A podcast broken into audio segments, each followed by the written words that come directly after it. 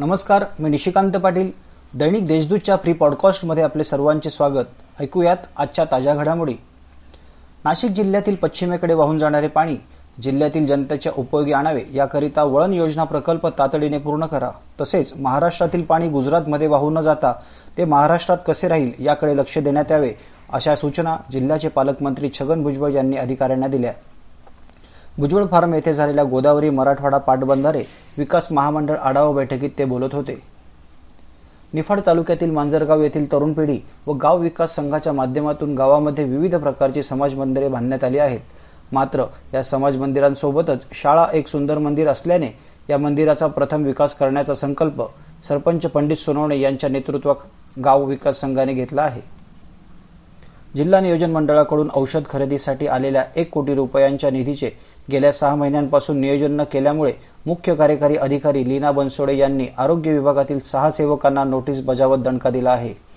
याबाबत खुलासा करण्याच्या सूचना देतानाच योग्य कारवाईचा इशाराही त्यांनी दिला आहे. सर्वसाधारण सभेत सदस्यांनी मुद्दा उपस्थित केल्यानंतर अध्यक्ष बाळासाहेब क्षीरसागर यांच्या आदेशानुसार मुख्य कार्यकारी अधिकाऱ्यांनी त्याबाबत कारवाई केली आहे.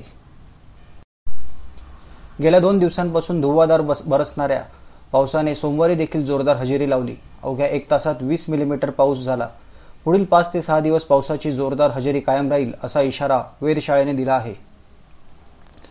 महाविकास आघाडी सरकारमधील मंत्रीच मराठा आरक्षणाचा विरोध करीत असल्याचा आरोप शिवसंग्रामचे अध्यक्ष विनायक मेटे यांनी शासकीय विश्रामगृह येथे आयोजित पत्रकार परिषदेप्रसंगी केला.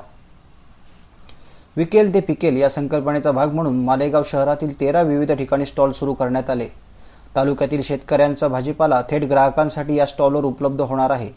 या उपक्रमाचे कृषी मंत्री दादा भुसे यांच्या हस्ते उद्घाटन करण्यात आले. हा प्रयोग यशस्वी झाल्यानंतर संपूर्ण राज्यात राबविला जाईल असे दादा भुसे यांनी सांगितले. नाशिक जिल्ह्यात करोनाबाधितांची संख्या चौसष्ट हजाराच्या पार गेली आहे. जिल्ह्यात आतापर्यंत त्रेपन्न हजार दोनशे एक रुग्ण करोनामुक्त झाले असून सद्यस्थितीत नऊ हजार सहाशे अठ्ठावीस रुग्णांवर उपचार सुरू आहेत. या होत्या आजच्या ठळक घडामोडी. इतरही ताज्या बातम्या वाचण्यासाठी दैनिक देशदूतच्या देशदूत डॉट कॉम या वेबसाईटला सबस्क्राईब करा. धन्यवाद.